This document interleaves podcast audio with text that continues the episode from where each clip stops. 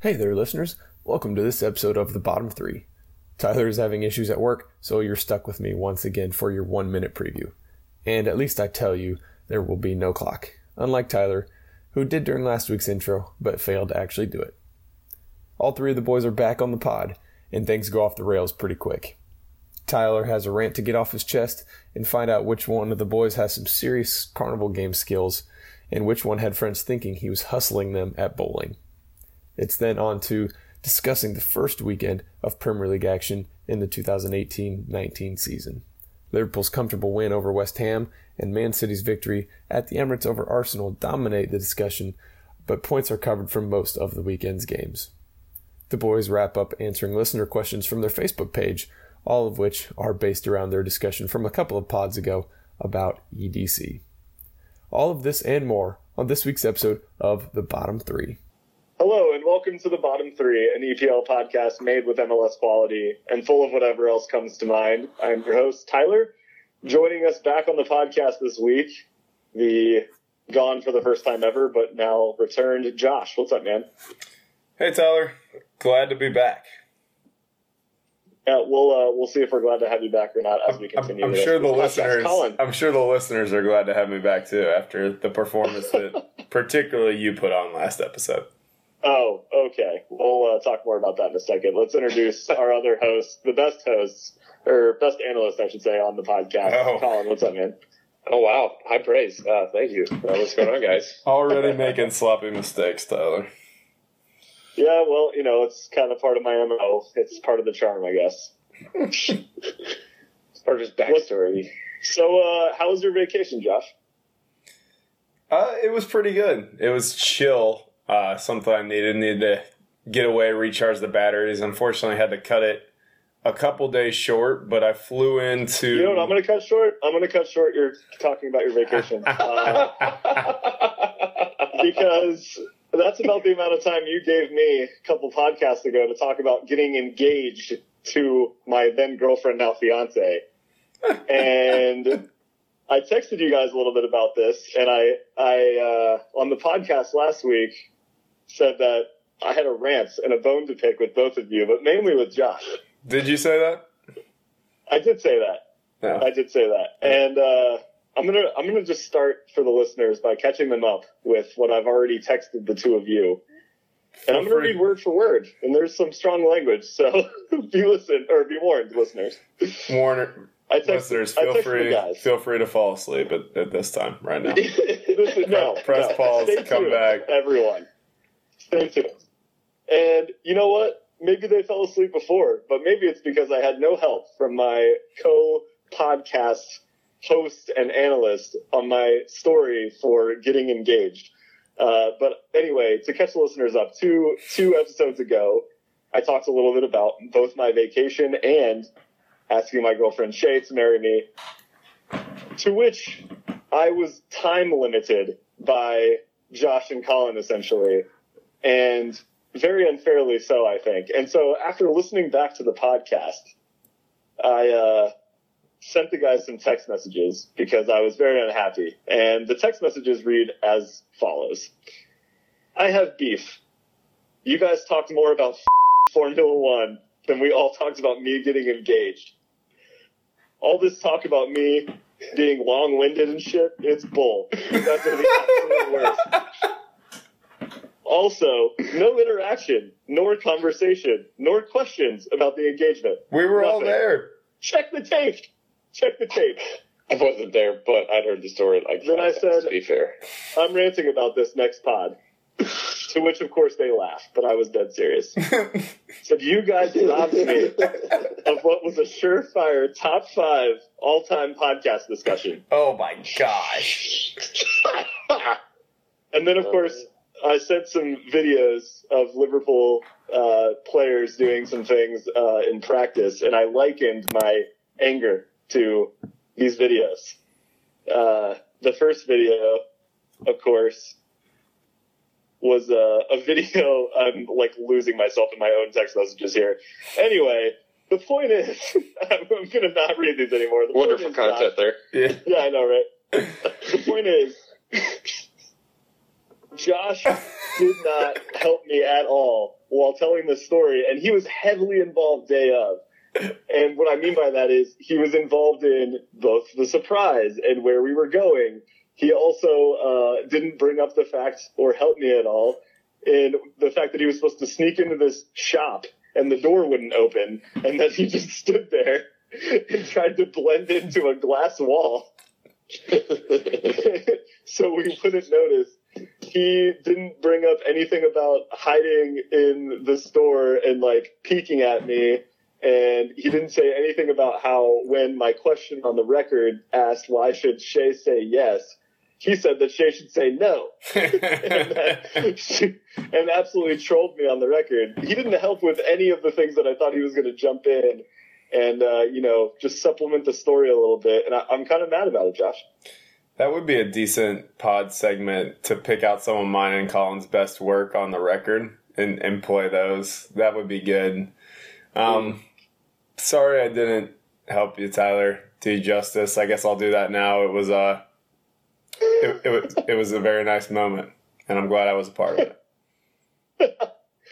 I guess I'll take that as an apology, and I appreciate that a lot. Uh, I also apologize for not having my rant as prepared as I wanted to, because I really wanted this to be like a step by step, like just absolute teardown of the two of you. But I'm so flustered right now and remembering my anger uh, from not having been helped with that story. Uh, and then, of course, it being followed up by a 20 minute discussion of Formula One and your newfound obsession with it. Hey, uh, and it's, it's, all of its boredom. It, it's a sports podcast, Tyler. Our listeners tune in to hear us talk about sports. And on that note, Colin, what'd you do this weekend? Speaking of other sports, I, I went bowling on Friday night. So that was uh, that was fun. I sent a Snapchat. What'd you bowl? I think to you guys. I hit 161 in the first game. I tailed off at the end, but I started off like first throws of the night, back to back strikes. It was ridiculous. I've never, I'm not a bowler, not a good bowler, never been able to just I would play jump off in and tell a story play, about but one time when I started a game with like five strikes in a row. today, huh? And, but, you know, I'm, I'm not going to tell that story because I feel like you guys would, you know, cut me off. You probably wouldn't help. You probably wouldn't laugh at it. So It's a I- I'm sports story. gonna keep Like that you one just to did, myself. That's a- like you that- did there. That, that's that's Yeah. a good story. That's good sports content. Colin, here's the real what's question: Did you knock down more pins, or did you drink more ounces of beer? Played two games of bowling. There's no way I drank more ounces of beer than that. And plus, no, I, I had a few beers. I mean, but, if uh, you're bad like me, I had to come home. We had, a, like we had a scrimmage the next morning. if you're bad like me and you get like 80 and you play two games, that's 160. So that would be like basically like what seven, eight tall boys. Yeah. Well, so I went 161 and 127 in two games. that's a lot of beer. So that's like double that. That's a, that's a lot of beer. I, I bowled the best I've ever pulled for a while. Like the second game I fell off, but I still was getting spares and I was pumped. People were like legitimately, I was with a lot of people from work and they were like, are you, are you freaking hustling us right now? Like, are you go? I'm like, I swear to God, I don't do this. hey, hey, Josh, uh, just because I know we're not going to be on the same page because you don't jump in and help with stories uh, like you should, but you should jump in and tell the stories about us in Splitsville. I'm just, you know, helping you segue so you know what you should talk about next and when you should help. Well, what I was going to talk about next was ask Colin if there were any ladies present at the bowling alley because that would explain his uptick in performance, right? He's a game time player. So, was there anybody there you were trying to impress, Colin? No, it was a bunch of people I work with. It was a lot of the grad assistants at Weber. Uh, they all live on campus still, uh, but a lot of athletics departments, young staff. So yeah, it was it was a good time. You didn't. You didn't answer my question. Yeah, I did, were there any ladies there that you were trying to impress? and I said no. It's people I work with. Okay, you did. You didn't. You I didn't specifically say no, which led me to sure believe the answer was yes.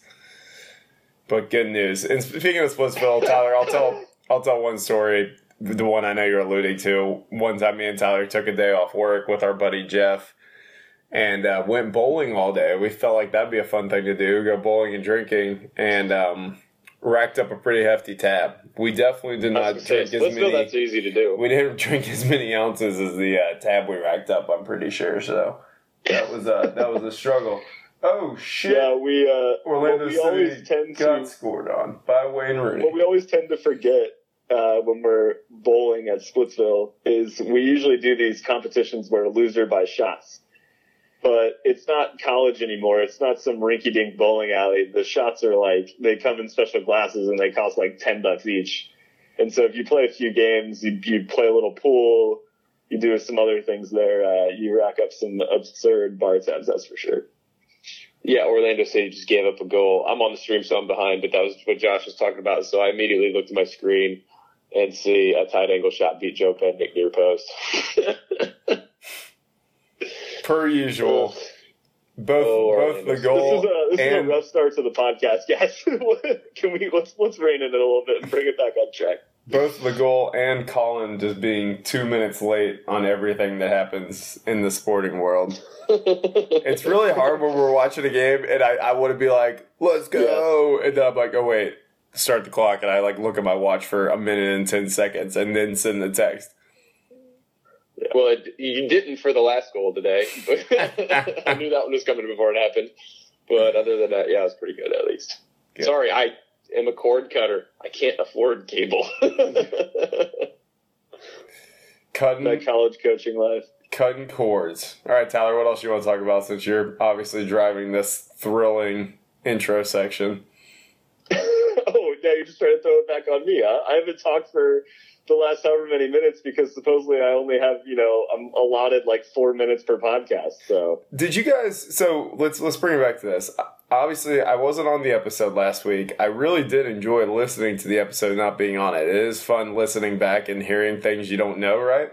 Like just a regular podcast. Um, and I still like listen back to you know dissect the tape a little bit and try to think of things that I didn't remember saying or didn't remember you guys saying and learn from. But it was awesome listening and um, not knowing what was coming so awesome that I decided to listen a second time while I was in the gym and live tweet while in the gym. So I was that guy like sitting on the equipment for way too long, the guy everybody hates. And if anybody actually looked at my phone, they'd be like, what the hell is this guy constantly tweeting about? That was me in the gym. Um, I, I don't know how many tweets I rang off, and we're recording on my phone right now, so I don't want to uh, look it up. But I, I got I got a decent response from Colin Tyler. I didn't get any responses from you on any of my tweets. Did you not enjoy those? Did you like those? I'm not a I'm not a big Twitter guy personally. Uh, so it, I was even like late to the game. I think seeing them in general, uh, but I did enjoy them. They were a fun read. I think uh, a few of them, um, in particular, cracked me up. I'm trying to think which ones they were. There was there was one where you uh, you called us out for not recognizing the fact that you actually did have a bottom three like relegation prediction for all three teams. Yeah, And we I thought you only clearly said it, two. and then you guys were like, "He only said two teams," and I'm like, "Goodness I completely gracious, forgot this is about getting Bright. bad." Yeah, I just like not gonna lie. I was probably like trying to figure out what we were gonna talk about next or something, and I just didn't pay attention. Sorry, Josh. to be fair, the reason Tyler's probably not much of a Twitter guy is even now that they've expected expanded the characters to 280, it's not enough space for his crazy Oh. captions for his pictures. I saw where that was going.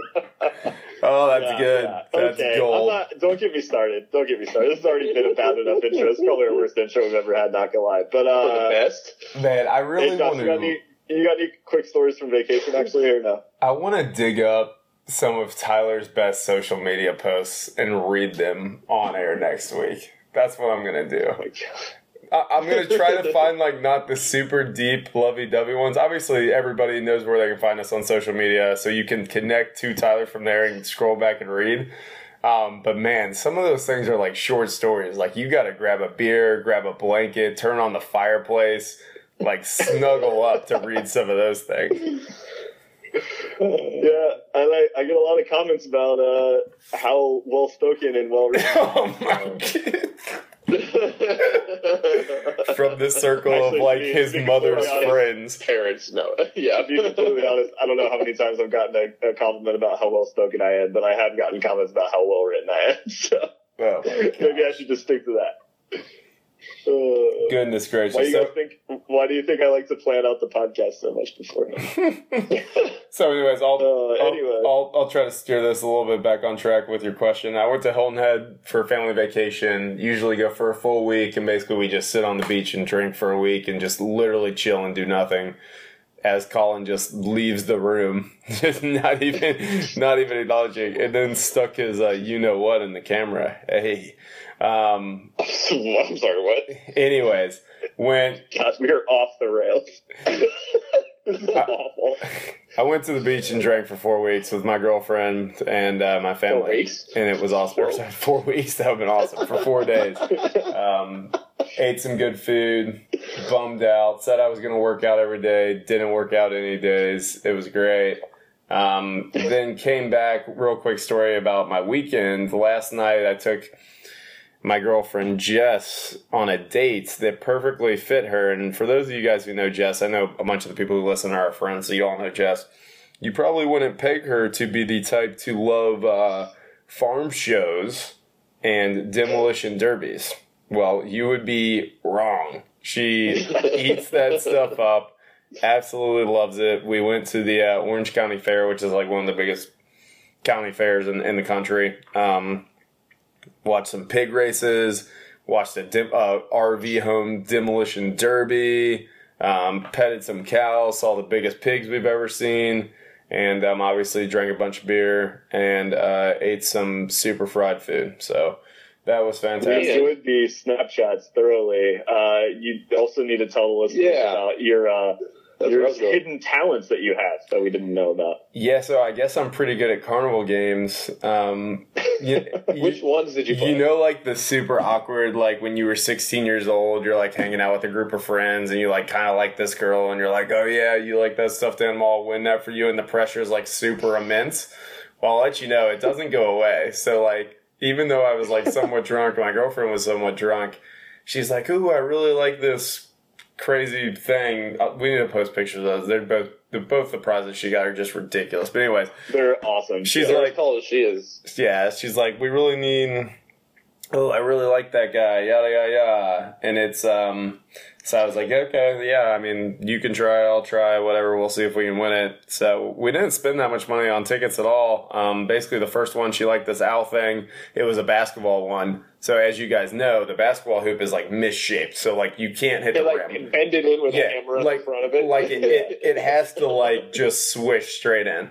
So literally the first shot I made it, it was awesome. Um, and uh, she got the big owl thing, so that was cool. And then uh, Hey, Colin, we'll need to confirm with Jess that it really was on the first shot. Uh, Yeah. so she didn't even see it. She didn't even realize what was happening. Oh no. Yeah, she didn't even see it. It was on the first shot. It was great. Okay, hold on, hold on. Josh is saying it was on the first shot, and she didn't even see it. This sounds really, really suspicious to me. I feel like you just slipped the guy like a fifty. F and said, hey, fifty just and give said, me "Hey, that give me that owl." Yeah, that would be something I would do, but I did not do that. If I was more desperate at the end of the night, I definitely would have done something like that. But I did it, and then the other one was the classic one where it's just the three little milk cans, and you throw the ball at it and try to knock them all off the table, and everybody's like, "Oh, Yeah. this is going to be so easy," um, but it's not because they're like super weighted down and yada yada yada. Anyways, I did that one on the second try and got the second animal. So it was a good Dang. night. It was a good fair night. I think I had like probably like four or five total throws and one on two of them, and then just like tried a couple things and yeah, yeah, it was fun.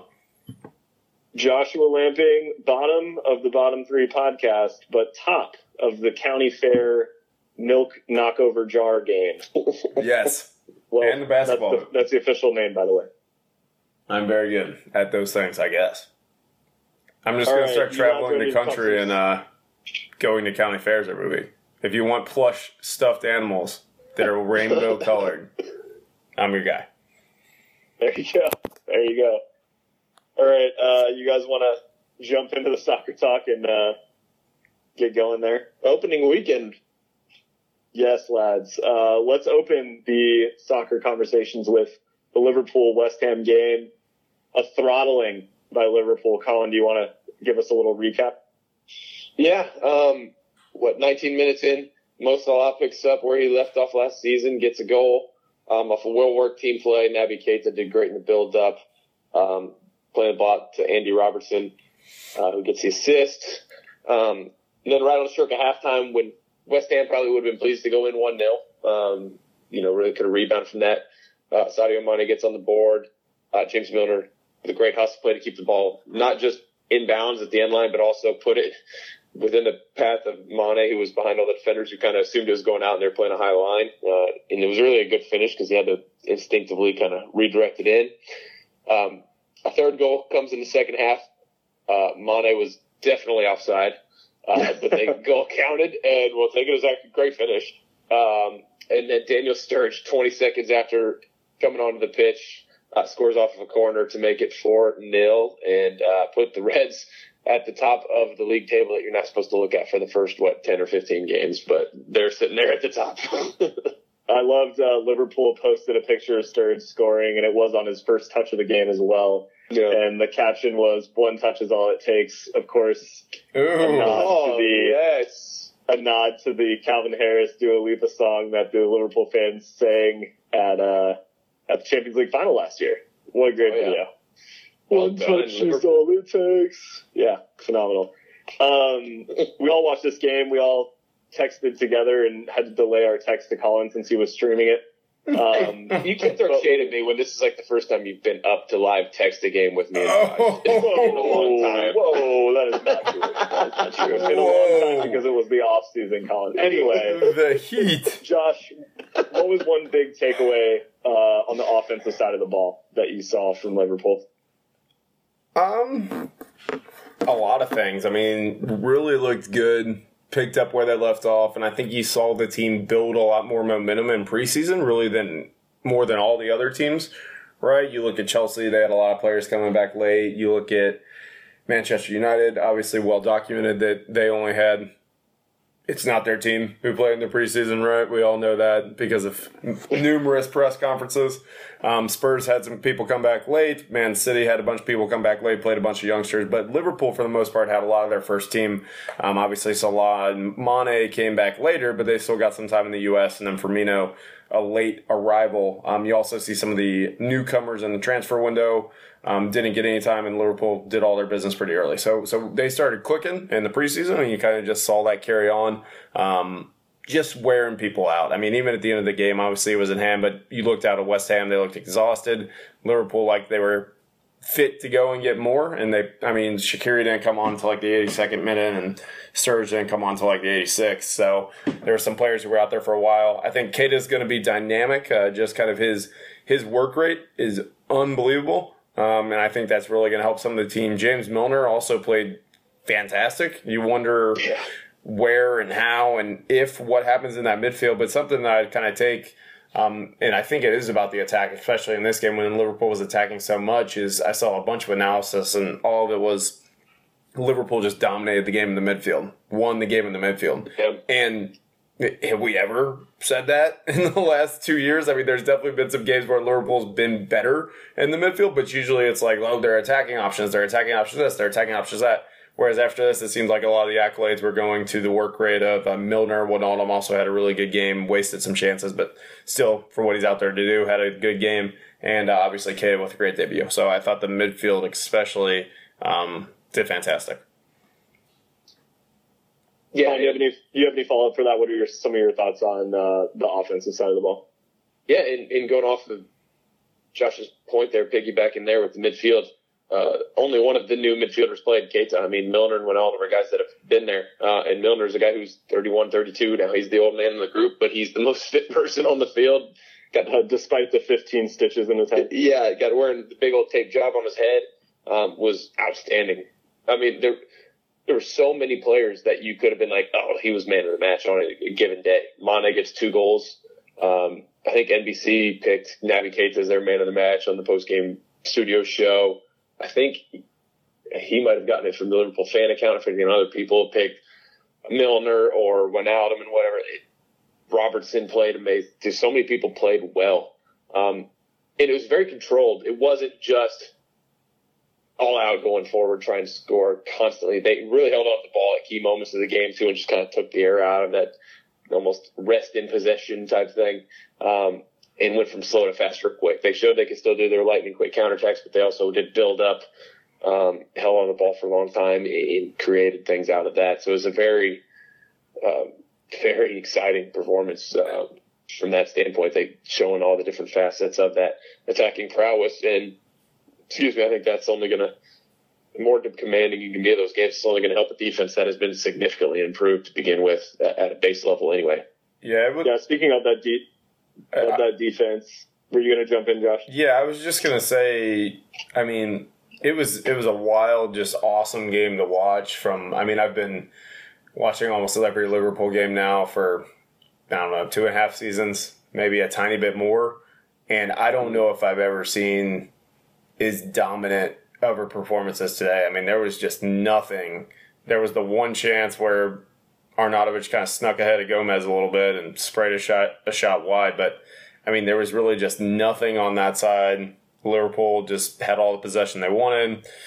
R- literally, were doing everything, and and I think to put it in context, I mean, I don't know. Obviously, West Ham had a very turbulent season last year, but I mean, I think we're looking at a mid-table team. It's not like they're out there beating up on Cardiff or Huddersfield Town. I think ultimately West Ham will end up somewhere in the eight to thirteen range, right? Um, so I, I, I, mean, which just made it even more dominant for me. So just a super dominant performance, and I mean, we're talking about the midfield. Colin, you can, you can follow up on that, but I mean, just like if Chan was still there, like where's he even fit in? Does Henderson come in? Is Fabinho even going to play? Like, what if Oxlade Chamberlain wasn't hurt? Like, there's just so many. The midfield looks so good, and I think Milner, probably and Wijnaldum are two people who I don't know maybe aren't considered first team people, and they looked fantastic.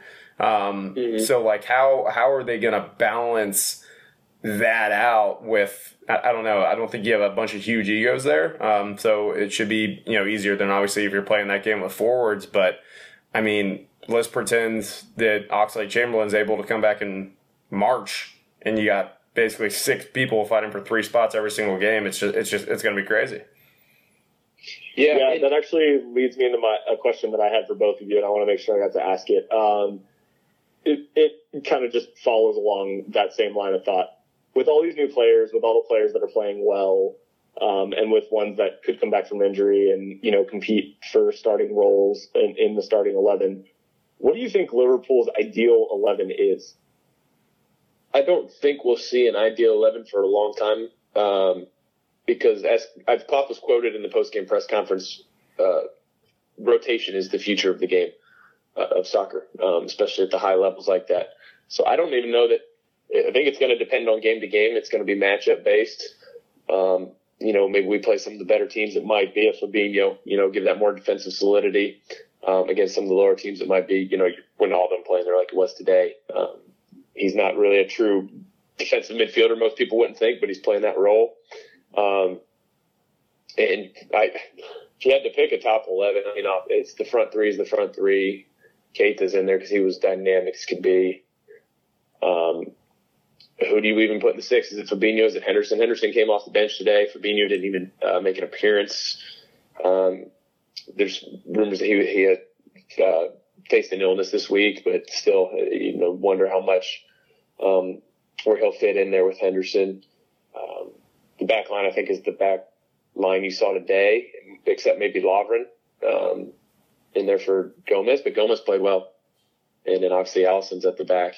Um, it's a strong squad, and that's what you need. I mean, it's still probably not top to bottom as strong as City's, uh, but it's the best squad Liverpool have had in my years of supporting Liverpool without a shadow of a doubt. Even the best teams we had were thin. It was a great starting 11, but we didn't have the options off the bench that this team will have. I mean, that bench today is the best bench Liverpool can probably have seen in a long time. Sturridge, healthy, Shaqiri, um, you had Lallana, didn't come on. Henderson, Fabinho, I'm not sure who the other guys are, but I mean, we had options. To, if we needed to change the game, we could have. And I mean, Sturridge came off the bench and got a goal anyway, still. So, yeah, that's funny. That's somebody we haven't even mentioned yet in this podcast until just now was Lallana.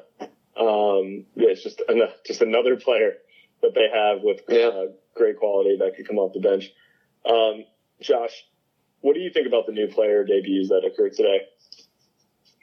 Um, Alisson didn't have much to do he and that, I'm not going to nitpick anything just because when you're not worked at all, I mean, how sharp can you really be? But for the most part, he looked really sharp. Um, you know, distribution, just comfort with the ball on his feet and in his hands, you can tell it's there. So ultimately, you know, good start, but he didn't have much to do. I don't think we'll really find anything out about Alisson until we come up against Spurs. Maybe I'm kind of shooting ourselves in the foot there, but I, I just don't think Palace will be threatening very much, and I definitely don't think Brighton will be threatening at Anfield at all. So I, I, I think it'll take a while to learn there. I thought Keita played excellent. Um, as I said, the thing that really just stuck out to me was the dude can run for days. I mean, all day. Yeah. He can just run for days.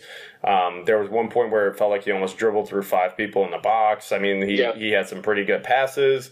Um, little feisty. Um, I know that he had uh, quite a few red cards last year, um, some straight red Yeah.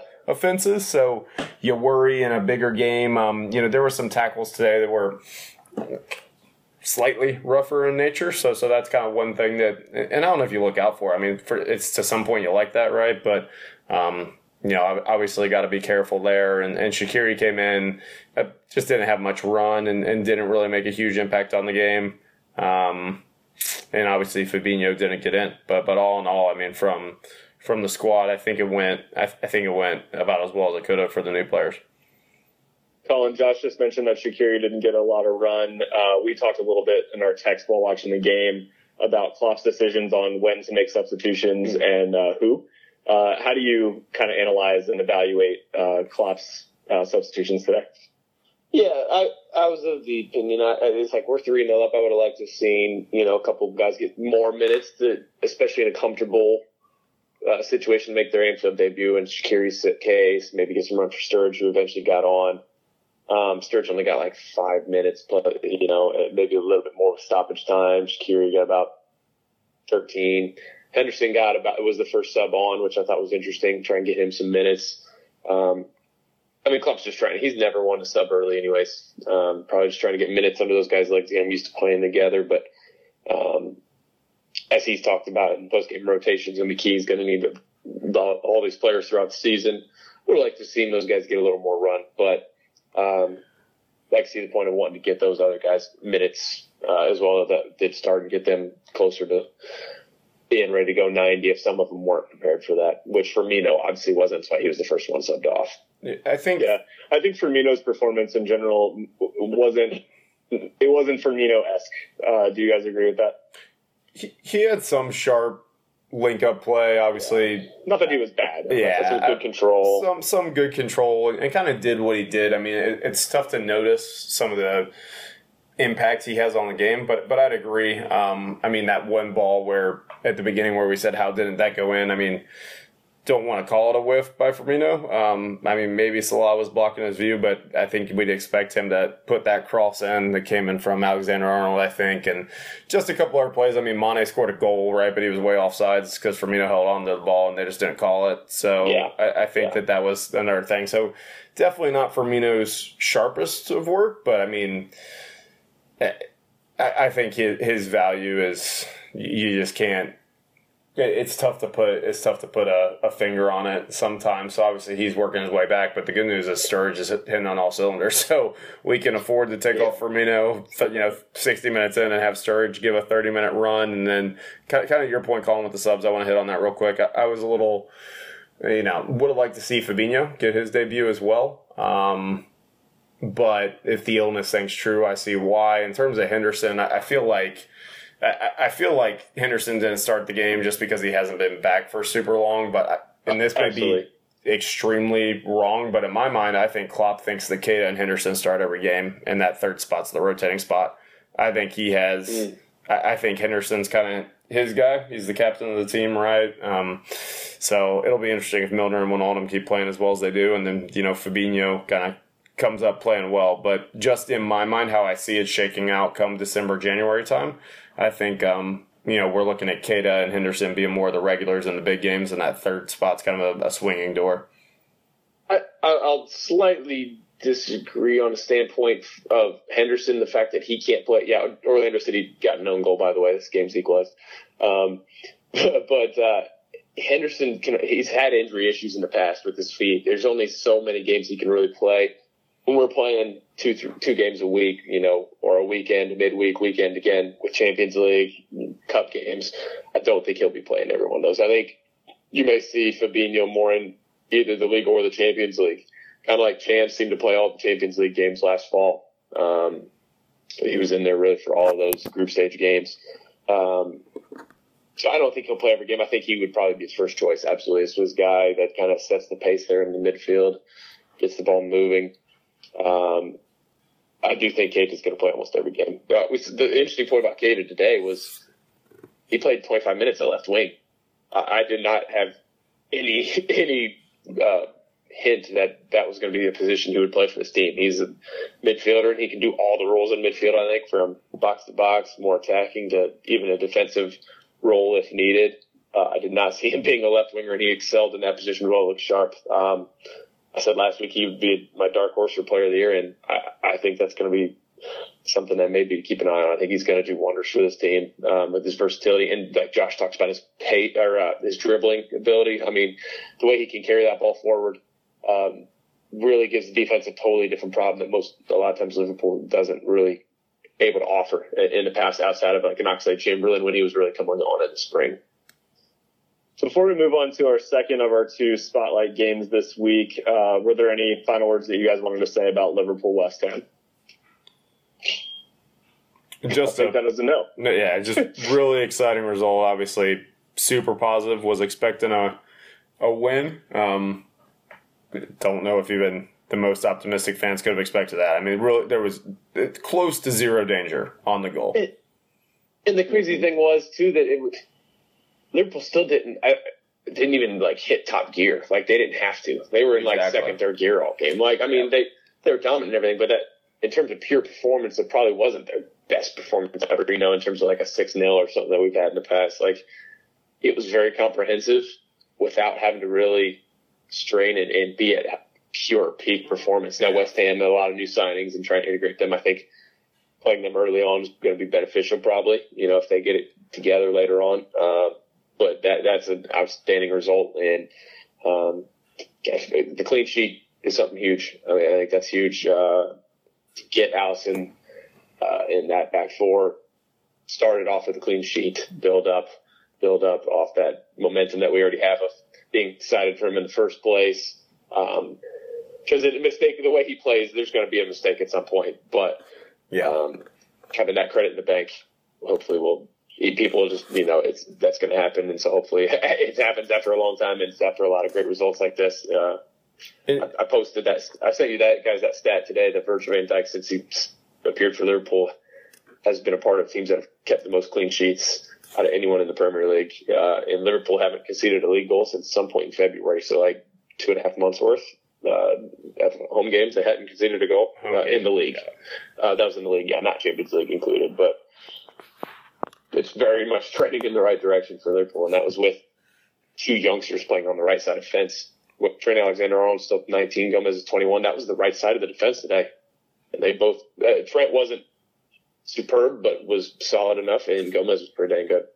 Yeah, I think that was my point too. I, I, definitely think, as you said, the top three, you didn't see them hitting it top gear. Definitely think that there's a there's another gear that they can go to, but from just a control and defensive standpoint, I mean, that was there was never any question there, which was uh, definitely nice to see. And I know we kind of talked about throughout the game. I mean, if Fabianski didn't have what I would call about as good of a four goal given up game as you can have. He actually did make some pretty good saves. You think of the free kick, you think of the Salah cross where he made himself big, and some other saves. Uh, yeah, you know, could have easily been five six. So.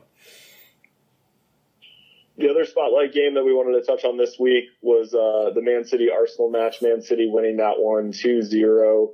Uh, Josh, you watched this game. You want to recap it for us?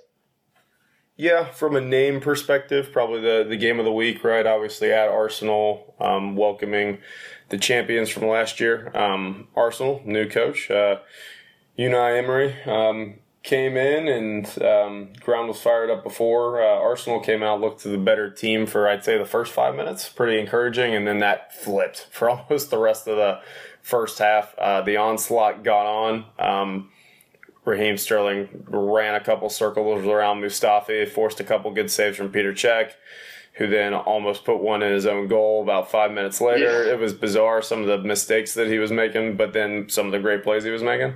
Um, and then ultimately Sterling got his goal where once again, I mean, he was just allowed to take five, six, seven dribbles right across the top of the 18 yard box and eventually fire one home.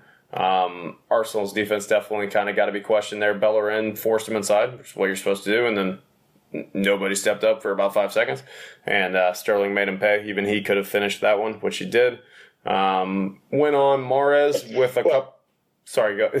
what? Sorry, that Sterling goal was from outside the box. He, he hit that from 18, 19 yards out. That was a decent strike for It, it, was, it, it was a good strike, but I mean, he had all the time in the world. Anyways, um, and I, I can't miss an opportunity to rag on him. Um, Mahrez, a little bit of up and, up and down first half. He had a free kick that was a pretty good save by Petr Cech. Um, and then you go into um, the second half, um, kind of more of the same um, in terms of a highlight standpoint. Aguero basically had a breakaway. Um, couldn't finish it. Maybe should have laid it off, but then they get, eventually got the goal. Bernardo uh, Silva. A couple minutes later, City go up 2-0. Arsenal. Um, obviously, the, final score ended up be 2-0. maybe I'll dig into this more. I, Arsenal.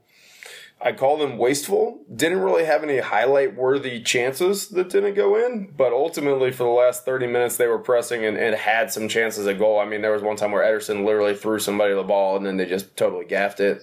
Um, so I, they they had more chances than the highlight would suggest, and I actually do think they're, I don't know, obviously not a good result from them, but it's not like the sky's falling. I thought there was, you know, at least some things to take from it from from Arsenal. So, anyways, City pretty dominant, 2-0 win. To back up just a little bit um, to the lineups, the starting lineups for both teams, there's some interesting kind of little tidbits here and there uh, Cech starting for Arsenal instead of their new signing and De Bruyne not in the starting lineup. Um, what stuck out to you about the lineups for this game, and what do you think were the motivations behind them? I'll, I'll start with Man City real quick, and I think that that was the more interesting one to me. De Bruyne, I can see him starting on the bench. Obviously, he's coming back from Belgium, who played till the end of the World Cup, so maybe you know he's not fully fit yet, but the most interesting one, and me and Colin might debate this one a little bit. I, think Pep Guardiola thinks Riyad Mahrez is better than Leroy Sané because Sané was there all summer. Mahrez came in late. Maybe it was a matchup thing going against the younger defender over there on that side, but I mean they're similar players. Mahrez maybe a slight bit more technical, Sané a little pacier, but I was uh, pretty shocked to see Mahrez starting over Sane. If Mahrez started over anyone, say, uh, I, I, thought it would be... was actually there first this summer out of the two of them, actually, because uh, he did not play any international football at the end of the season. He was there right when they started training camp. Sane came back like a week later because he did play in those uh, Germany friendlies before they narrowed down the squad, so they gave him a little more break. But he's still been there the majority of the summer, though. Still, yeah. though. I, I guess my um, thought was that if Mahrez played, I thought it would be over Sterling, especially with Sterling showing up late from the World yeah. Cup, right? Um, and yeah. he played over Sane, which I thought was quite interesting. Yeah, you never know. Could be something else there, but I agree. I don't think there's. Uh, to me, Leo Sané is the better player, but uh, I just he's phenomenal. Uh, last year, I thought he was City's probably most influential attacker at times. No, he doesn't score all the goals, but that's because you know playing in the wing primarily. But I, he was the best player against us uh, in the league game at Anfield, four three. Um, I think he's a spectacular player. I'd take him all day, every day. Uh, I think he's going to be one of the future best players in the in the league, maybe the world. But uh, in Mahrez is a very good player. He's you know I think he won some awards that year. Leicester won the league, maybe won one of those Player of the Year awards. Uh, yeah. If I'm not mistaken, and Kanté might have gotten the other one. Um, N'Golo Kanté, but yeah, um, that that one surprised me a little bit. But the De Bruyne one, yeah, he's only been back a week. He's in a similar situation to Henderson and Lovren uh, with Liverpool coming back late, and then yeah, Arsenal. The ones for them, uh, the the goalkeeper situation. We said Cech did make some big saves. Uh, Bernd Leno, the new keeper there, uh, did not beat him out for that starting spot. It'll be interesting to see if that's a fluid thing or if that's kind of okay. He won that spot; it's his now. Uh, he'll maintain it. Or and then uh, Torreira, midfielder, uh, Uruguayan, talked about uh, on the transfer podcast last week with Tyler uh, on the bench um, instead of you know Granit Xhaka played instead. Who uh, I think a lot of Premier fans do not think super highly of Granit Xhaka's overall game. Um, so that was an interesting move as well. Um, he should have been in training camp for them for a while. I mean, Uruguay were out second knockout round of the World Cup, so obviously he wasn't there all summer, but he's he should have been there for a while to get some preseason under his belt. You would think, um, but yeah, interesting, interesting moves. Um, Uh, I think. Tyler's name. Sorry, I was gonna say Socrates. Socrates.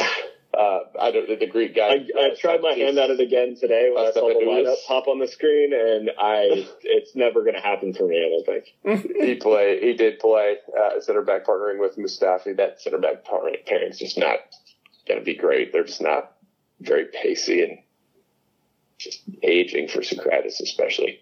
Another aging person is Laurent Koscielny even on the books anymore, or is he gone? A serious injury. Serious At the end of last, the very end, very end of last year, he like uh, can't remember if he like blew everything out in his knee or if it was an Achilles, but it was like it's like a year long injury. He's in a Oxlade Chamberlain type situation. Got it. Um, Not a good situation I- to be in. I think Uh, the Go ahead, Josh. Yeah, I was gonna say I think the interesting thing for me for Arsenal was the young Frenchman who they started to that Gabuli, what's his name? Uh, Yeah. did, did I say that right? I'm rolling the 19 year old out there for his first game against Manchester City um, for for the club. Obviously, showing some faith in him. I, I think that he had ups and downs, um, but ultimately, I think he, you know. I think there's that's one of the things Arsenal fans can take. I think that was good experience for the young kid, and I think by the end of the year, you know, he might be a player who Arsenal fans are, are really excited about. Didn't light the world on fire in this game by any means, but um, you know, he's playing Manchester City and thought that you know he did a serviceable job, made some bad plays, but also kind of showed some promise with some passes and, flashes that you could see while he was out there, and um, just to kind of switch it back on. I know you didn't watch much of the game. I think the other interesting Manchester City notes one Aguero started over Jesus. Obviously, Jesus coming back late, but Aguero's you know had a good charity shield and whatnot, and ultimately, I still think Aguero's the better player. So it'll be interesting to see how that works out. But the really interesting thing was he started four at the back with Mendy being a true left back and Walker being a true right back, but for whatever reason, Mendy had this just license to roam for what seemed like a good majority of the game where he was popping up in central midfield. He would sprint ahead of Bernardo on the left side. Um, and then they would shift to Kyle Walker being a center back, basically with John Stones and uh, Laporte started today. So I thought that was interesting how he was using Mendy as some floater. Um, obviously worked out. I mean, Mendy had one assist, but I don't think you know, Mendy has done anything to warrant to me giving him the license to go wherever he wants to on the field and relegating Kyle Walker is probably the best right, right back in the world to center back. So I thought that was an interesting tactic. Um, maybe something you'd see against, uh, you know, the Brightons of the world, but against Arsenal, I thought it was very interesting coming right out of the gates for Man City. Uh, Pep is very well known for one of his most famous tactics is inverted fullbacks. They tend instead of overlapping on the outside, they tend to fill in in the midfield. Um, and they talked about that on the TV a little bit, and that seemed to be what Mendy was doing a lot there.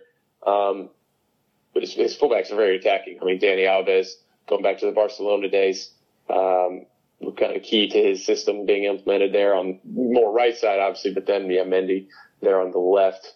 Um, yeah, definitely, definitely utilizing those fullbacks. He spent almost what was it, 150 million pounds two summers ago on fullbacks with Yeah. Walker, Mendy, and Danilo. Um, so yeah, it's it's a very important position to him in, in, in that system. Not the start that Arsenal wanted for the season, obviously, but what did you see from them uh, today to you that looks like something they can build on and looks like something that should give their fan base hope for what's to come the rest of the season?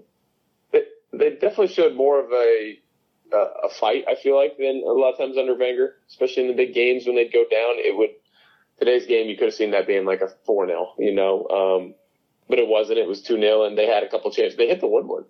What, did they or no? Um, but they they did have some some chances, some real chances there. Um, I, th- I think you got to be pleased with at least the the mindset seemed to be a little bit stronger than it has been. Josh, for Manchester City, uh, you know, obviously a good start for them. Uh, could could have, by the sound of both what you and Colin said, been an even stronger finish and an even stronger start. But how do you think uh, their hopes are looking after one game of of uh, you know sample size for repeating this year as champions of the Premier League? Yeah, I mean they're still still the heavy favorites, right? I mean, until you get knocked off, you know, I don't see any reason to take them off. I mean, Liverpool probably looked the most impressive team, but I'd say their result was probably the most impressive result of the weekend, going to Arsenal, another supposed top six team, and um, you know taking care of business pretty easily 2-0. So nothing I saw from Manchester City that showed any chinks of the armor to me, um, and I think they as well as pretty much everybody who watches English Premier League is still considering them the favorites and in their heart of hearts is, is expecting them to win the league again after uh, our one game sample size. And uh, and their schedule, it's very favorable until they play Liverpool in in mid October. Uh, they're playing bottom, very bottom feeder teams in the Premier League until, and it's very conceivable that they could run the table until they match up with Liverpool, and therefore putting pressure on the Reds to do something similar. Uh, we've seen the last two years.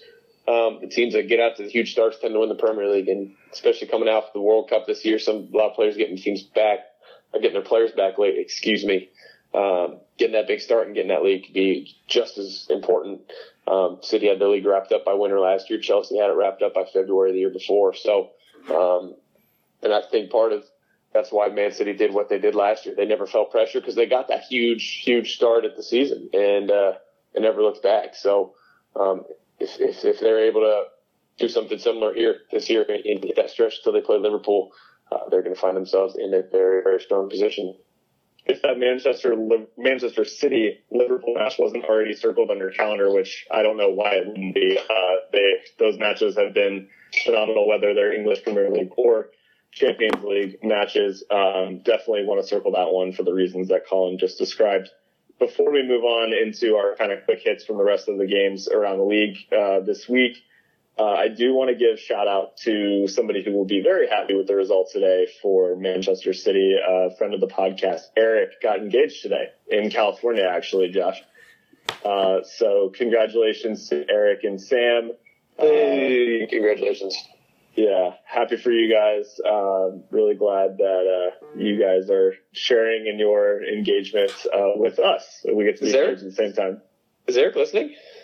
Uh, I think he does listen every now and then, but I'm not 100% sure. So yeah, and lad. Yeah.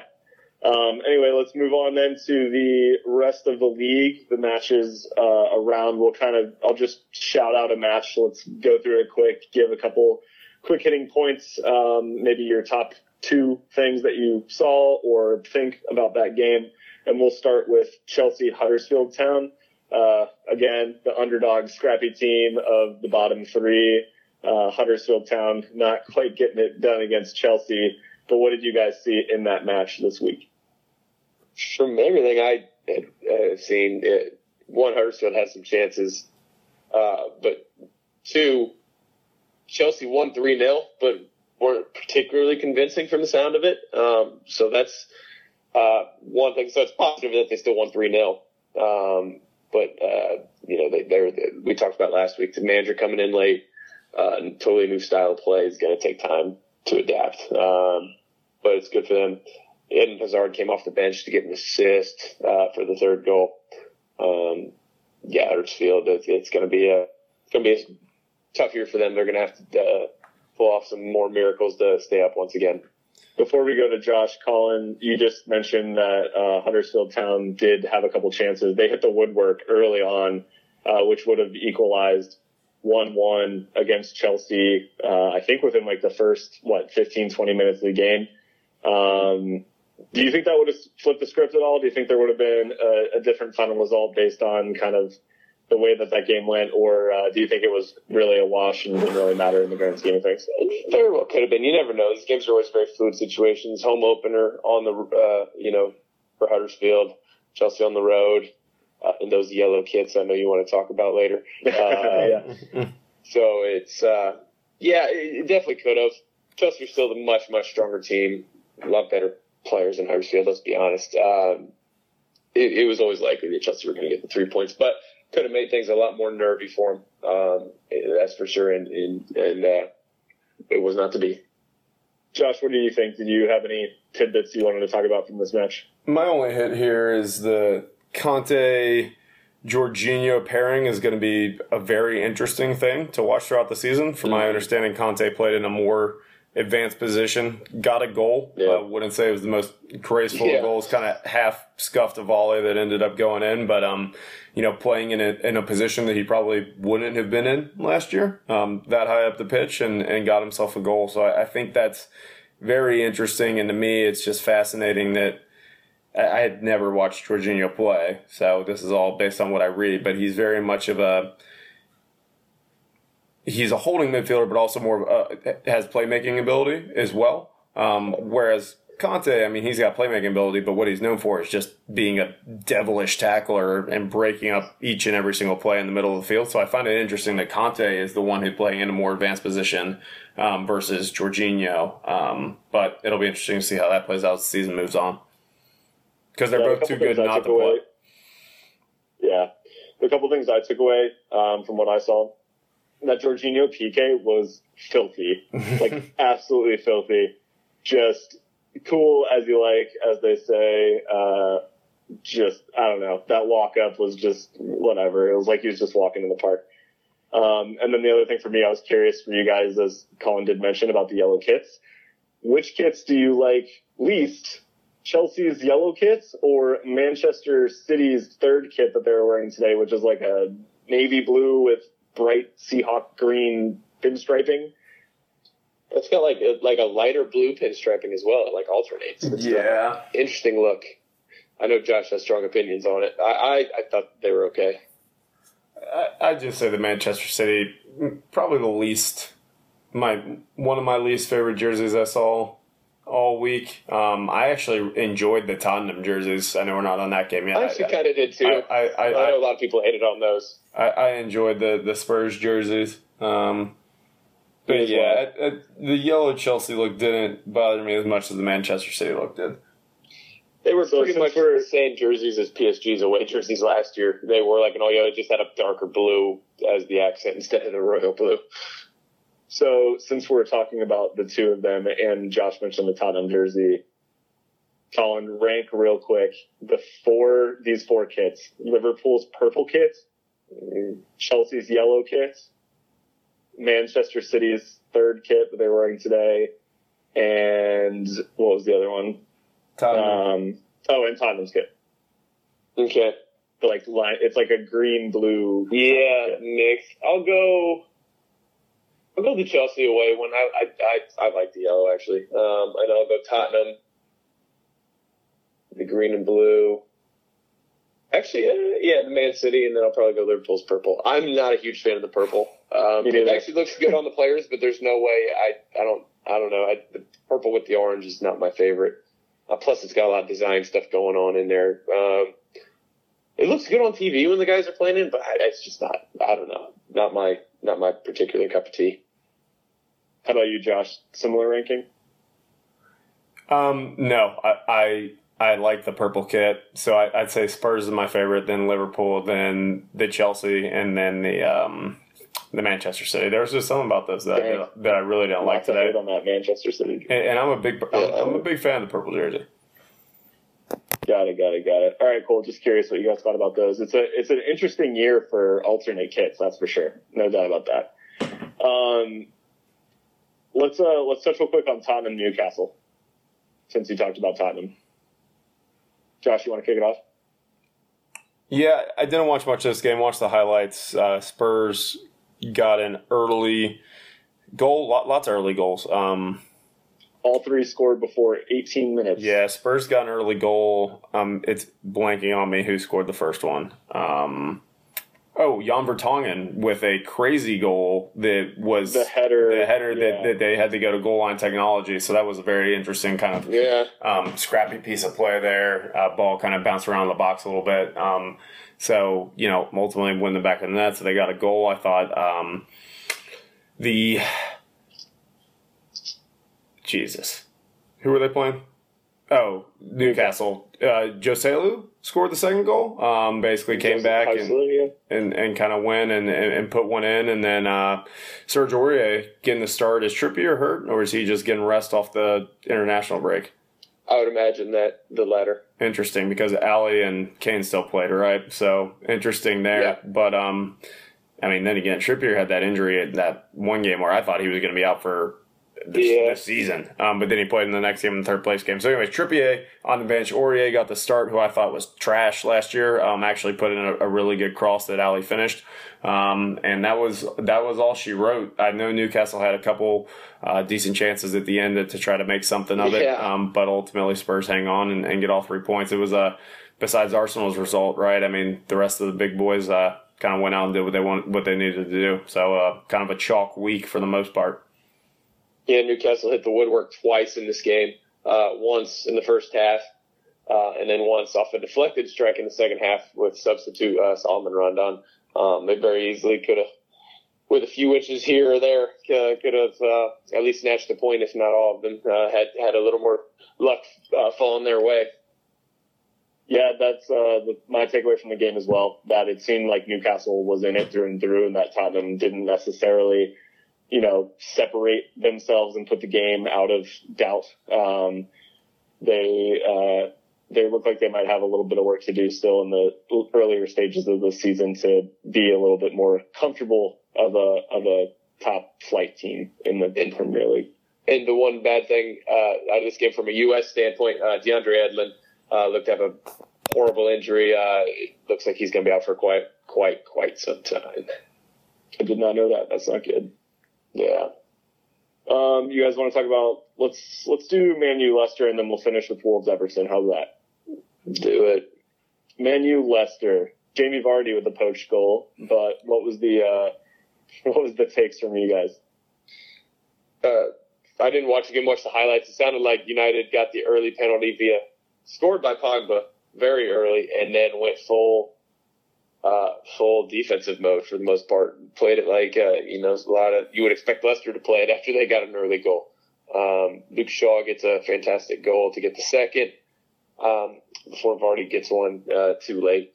Um, the biggest thing from this game is Paul Pogba's post-game comments. There's tons of them along the lines of uh, I can't say too many things or I'd get fined.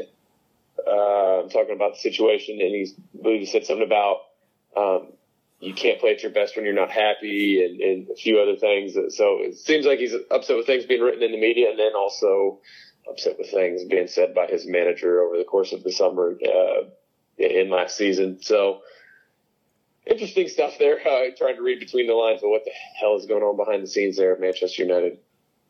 What do you think, Josh, from that Man United win over Leicester? Uh, was there anything you saw that you'd like to discuss? No, not particular. I mean, they got the points. Um, as Colin said, they kind of win in the shell, but ultimately, besides the Vardy goal, I don't think De Gea was under siege. He made a really good save pretty early in the game, but besides that, I don't. I, I don't, Yeah. I don't really think he was under siege besides that one save. So ultimately, they, they got three points, looked decent doing it. I mean, we've been making fun of Mourinho, but he's right. I mean, it was a lot of the first players game back, right? A lot of those guys have only been there for a week and looked all right. Um, I thought Pereira, the young guy, um, he got the start and, and looked pretty bright. And I mean, Pogba says he can't play his best when he's unhappy, but he played pretty damn good. Um, so ultimately, uh, you know, it, it, it's gonna be it's gonna take a little more turmoil for me. I mean, but I mean the turmoil is around, but Leicester's a pretty good team, and I got three points. So Yeah. Uh, moving on then to the Wolves Everton match, which some would describe as the match between the next of the best, uh, the projected potential seventh and eighth place finishers in the Premier League. Uh, but for Josh, not so. Uh, your revised prediction last week put Everton in the top four, securing a Champions League position. How do you feel about this game after making that prediction, and uh, what do you see in this two-two draw between the two sides? yeah, um, it was a great game, fantastic game to watch. Um, I, I don't think either team can be really mad about the result, um, but I think Everton probably feel a little better about it. I mean, at the end of the day. Um, They were down to ten men. yeah, Yeah, the Wolves were down a down a goal, um, but then Everton go down to ten men with about a full hour left, and uh, you know Everton still manages to get a draw. Um, one of their new signings looked great. Richarlison looked fantastic, um, so that's a plus. And then ultimately, you know, they had a big transfer deadline day. Um, none of those guys played, right? So they're still working to get those guys on the side, which they think are going to bolster their team. Um, from a Wolves perspective, I, I think they're probably not super thrilled. Um, Wolves. Um, probably not super thrilled. I'm so excited we get to hear Wolves. Wolves. Wolves. From a Wolves perspective, probably not uh probably not super thrilled. But I mean, at the end of the day, you're a newly promoted team playing Everton, who are a decent side, and you walk away with a point week one. Don't know how mad you can be. Probably feel like they they should have and could have done more. Um, but kind of my main thing, two super bright young stars in the league. Richarlison Mm-hmm. had a good game. Um, on his way to silence the haters uh, who don't think he's worth the money. Um, and then Ruben Neves, he's awesome. He, he's incredible. It was it was fun watching him. There was half a link last year to Liverpool, and um, none of us really knew anything about the guy. You know, wish it would have happened. Uh, he he looks like he's going to be a really really good player for a long time. Um, so he uh, he looks really good the way he controlled the game for Wolves. Yeah, Colin, do you golden have anything to piggyback on that? Just Neves, yeah, that free kick. Keeper cheats it a little bit, um, but well struck, and then uh, he gets the assist as well. Yeah, Josh mentioned he was linked with Liverpool kind of last summer, and and then he ended up going to Wolves in the championship, and so you're thinking, well, that must have been a bullshit link. But then uh, going back to spring, he was kind of being linked to Liverpool again. Um, for comes out that he wanted to stay at Wolves here now that they're in the Premier League. So um, very talented player though, um, Portuguese uh, international, and uh, it's going to be a huge driving force behind uh, trying to get Wolves to be uh, up there, pushing past you know into the mid-table and maybe even beyond. Yeah, the uh, orange and black might get it done. Uh, Josh, weren't your high school colors orange and black? They were the Raiders. We were mean. The the we were mean. mean. Josh, the uh, highest penalized safety in the Tri County area. There you go. Lead lead the school record in personal foul penalties. What a guy. Uh, that's awesome. Um, all right. Well, I think that wraps up the soccer talk for the week. Uh, is an exciting first week of matches. Definitely setting the tone for the season from a lot of the uh, top flight teams. Um, were there any other overarching kind of storylines or anything that you guys wanted to mention? Any of your other games that we didn't get to touch on? Um, I know you talked about a, a little bit about uh, wanting to discuss quickly the three newly promoted teams. Uh, we talked about Wolves, but we did not talk about the other two. Yeah, so Cardiff um, played at Bournemouth. You know, obviously that's a team you think if they're going to stay up, they need to get some points against. But ultimately, their first game up, they lose 2-0 at Bournemouth. Um, one of those goals coming very late. So don't know if you're super discouraged if you're a Cardiff fan. Obviously, you know, losing 2-0 isn't good, but you're on the road. Um, the team who I think had the most disappointing week one, and Colin, you may disagree with this, like to hear your thoughts, but it is Fulham. I mean, to have a Agreed. game at home against Crystal Palace, who's per- perennially hanging in the 13 to 17 range in the Premier League for the last five years, um, it's a chance to get off on on a good start and at least get a point. And uh, after all the money they splashed, to come up with not even a goal at home um, and ultimately a 2-0 loss. I think if you're a Fulham fan, you were, you know, coming in with some pretty high hopes. And uh, I think out of the new teams, I think they went home the most disappointed. And really out of the teams all around the league, I think Arsenal's probably feeling a little better about themselves than even Fulham is. I agree. I think Fulham was a disappointment, um, and that's a London derby too. Fulham and Crystal Palace um, to kick off the season. Uh, Christian Benteke looked a lot better for Palace uh, than he did all of last season. Uh, he was terrible for him, and then uh, Wilfried Zaha uh, showing how important he is to that team back in the second goal there. Um, that's huge for Crystal Palace holding on to him because I think he is a very, very talented player. I'm a big fan of his. love it. Yeah, I talked about that before, but uh, yeah, big big fan. I saw him in the highlight and uh, doing some great things out there. Yeah. Uh, and then uh, the other game still going on here. Orlando City DC United 2-2. Uh, Orlando City got a red card. Looked pretty soft on the replays, but uh, they did pull back a goal while down a man. So uh, it's setting up an intriguing last few minutes here. Ooh, very exciting. We'll have to keep everyone updated as we talk through our outro. I think uh, first of all, Josh, how much are we doing good on time? Um, we're at about 104, so I think we should kick in the outro. Let's let's squeeze in a couple listener questions that we've received. Uh, you wanna you have them pulled up? I think they were all sent to Colin, so Colin should have them pulled up, and I think uh, Tyler, me, and you are going to be the ones answering most of them based on Colin's text messages earlier. All right, some of these uh, are similar. I'm going to go to the funniest one, the best one, I think, first. Sure. Uh, Yeah. The last one from uh, listener G. Off Miller on Facebook. Send into the bottom three Facebook page. Uh, which DJs best resemble your friends and why?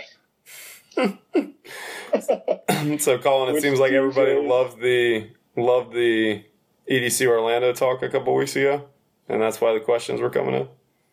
Mm-hmm. Uh, yeah. Seem to be a couple questions around that as well.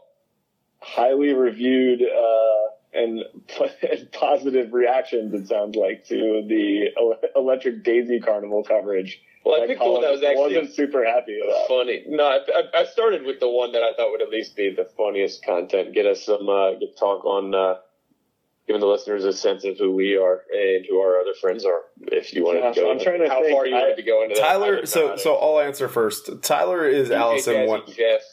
Tyler is Alison Wonderland. Like he's like like when she plays, she's like, "Oh my god, thank you so much for coming." Like she's she's a little she's got a sentimental side to her.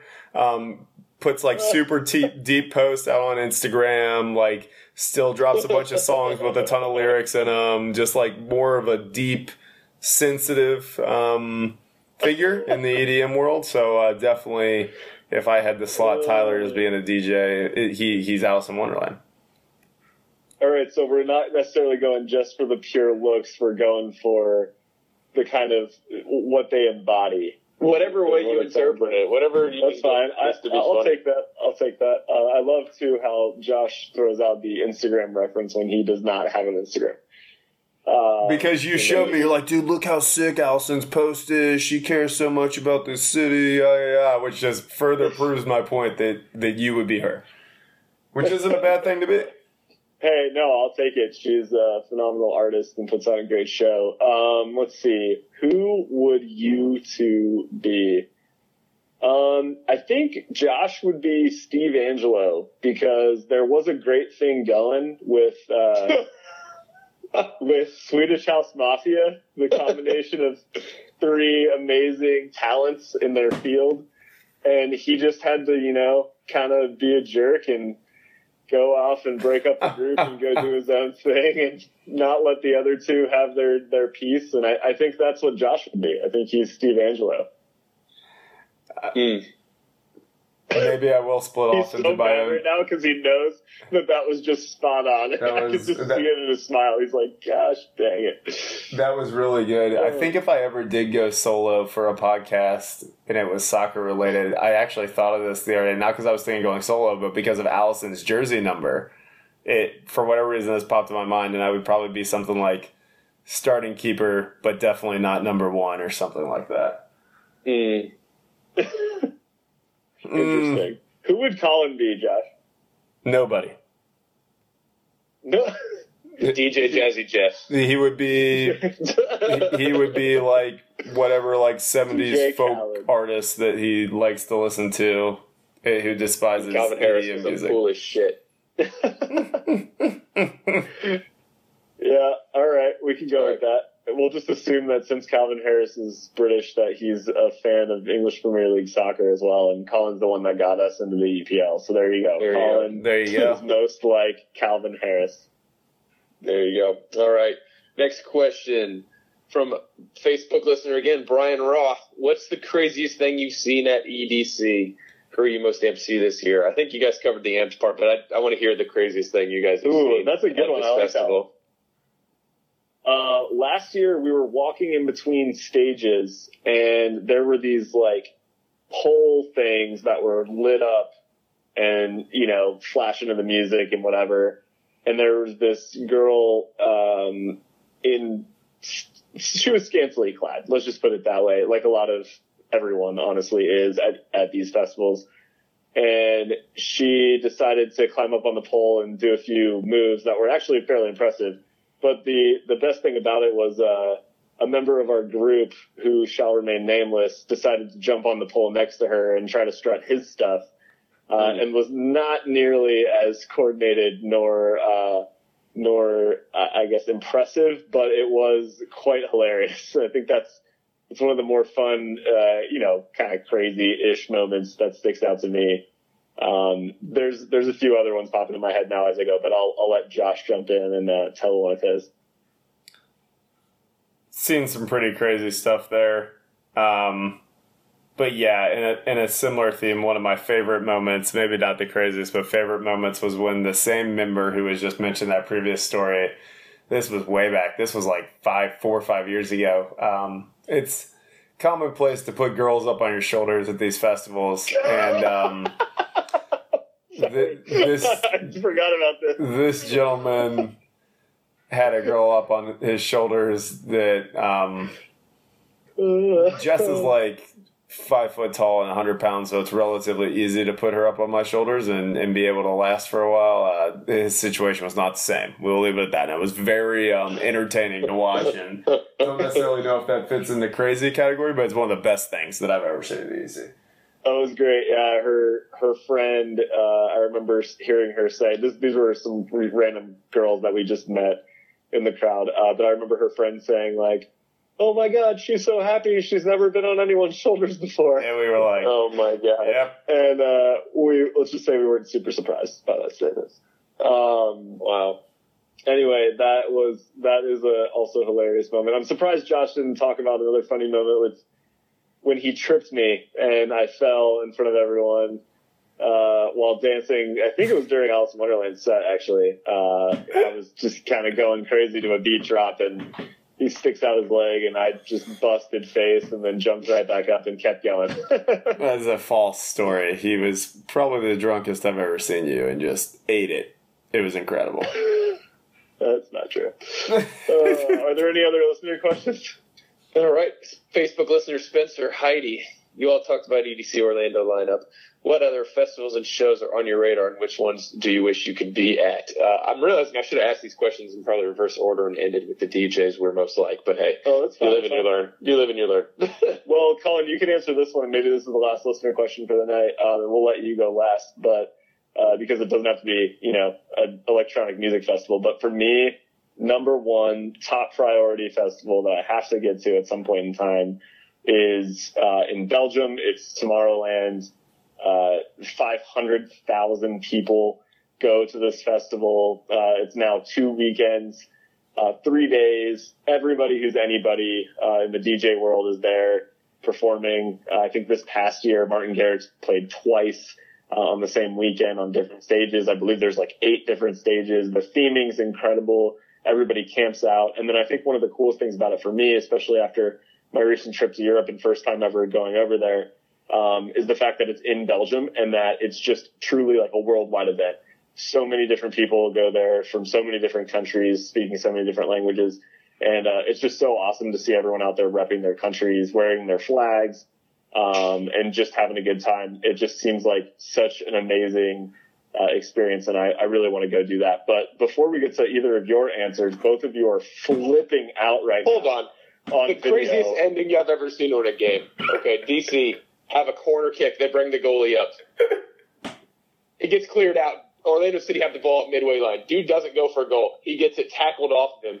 DC United play the ball back in. Dude head home, heads home to win the game in like the last 30 seconds.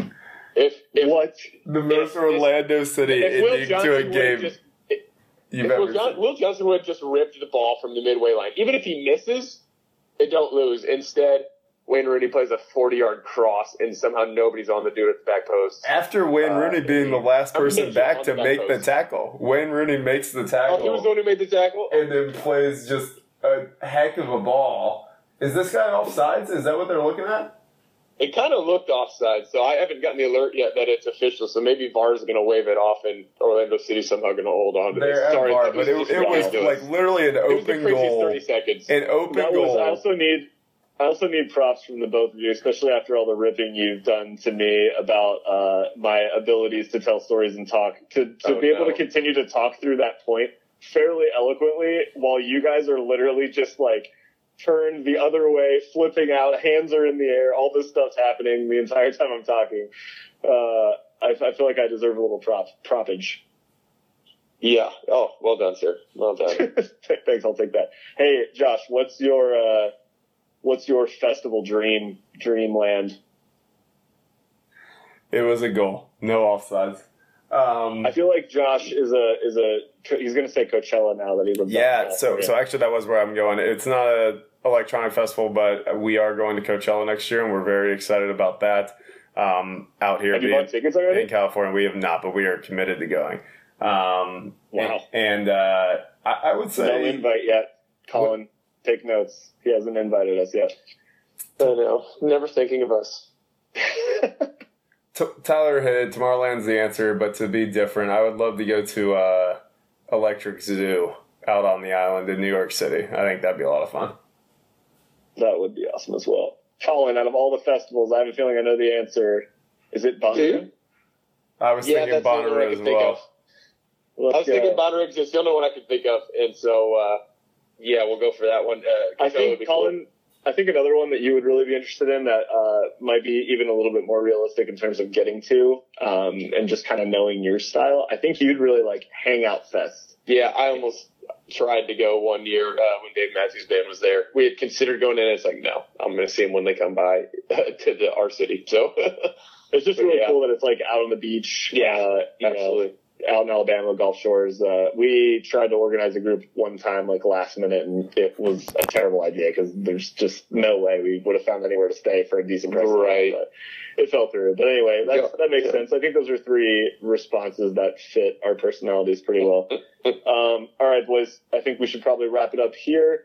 Do we uh, have any other things for the folks? Any look aheads for next week? Anything Not that I know exciting going on in anyone's lives this week? Nothing for continue uh, training camp for me. Yeah. Strike two, strike three. Uh, any? I'm trying to think of anything else that you guys could uh, wrap this. up Social with. media. Oh, let's do that. That's a great idea, Colin. Phenomenal. Um, let's remind the people where they could follow us to get some more content. We are on Instagram, Facebook, and Twitter at the Bottom Three Podcast. The three is a number. And you can listen to us on both SoundCloud and iTunes. Um, go ahead and hit that subscribe button so you'll get notifications when we post new episodes. And when you hear our episodes, like them, uh, comment questions. We'll answer them on the next podcast.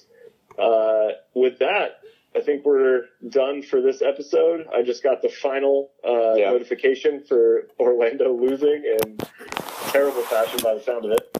Um, but yeah, I think that's it for this week, and we're looking ahead to next week. You guys good to go?